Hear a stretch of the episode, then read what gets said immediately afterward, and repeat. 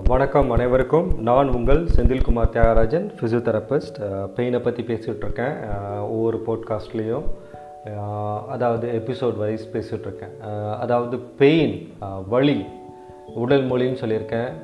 அதாவது உடலுக்குள்ளார ஏற்படுற மாற்றங்களை அது நல்லதாக கெட்டதான்னு சொல்கிறதுக்கு நம்ம பெயின் தேவை. பெயின் இல்லாமல் நம்ம வாழ முடியாது. கண்டிப்பாக அது பெயினுங்கிறது ஒரு அலாரம் சிக்னல் அதுதான் ரொம்ப ரொம்ப இம்பார்ட்டண்ட்டாக இந்த உள்ள புரிஞ்சுக்கணும். அதாவது வலி வருது அப்படின்னா அந்த வலி ஏதோ உங்கள் பாடி வந்து உங்ககிட்ட சொல்லுது.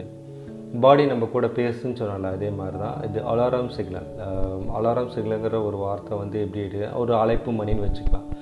அது அழைப்பு மணி தான் கரெக்டாக இருக்கும். அதாவது உங்கள் கையிலையோ கால்லையோ வலி வருது. மூட்டுக்குள்ளார ஒரு வலி வருது அப்படின்னா மூட்டு தேயுது. இல்லை மூட்டுக்குள்ளார இருக்க தசைகள் வந்து ஒரு இய இயல்பாக இயங்கலை. அதனால் அந்த மூட்டோட இயல்பை வந்து பாதிக்கும் போது அதாவது தசைகள் ஒழுங்காக வேலை செய்யும் போது லோடு போனோட லோட் பாடியோட லோடு வந்து போனுக்குள்ளே அதிகமாக போகும்போது அதை வந்து பாடி உங்களுக்கு சொல்கிற விஷயமா அதாவது பாடி உங்களுக்கு வெளிப்படுத்துகிற விஷயந்தான் இந்த வழி இந்த அலாரம் சிக்னல் இந்த அலாரம் சிக்னல் வந்து இல்லாமல் ஒரு மனிதன் வாழ முடியாது.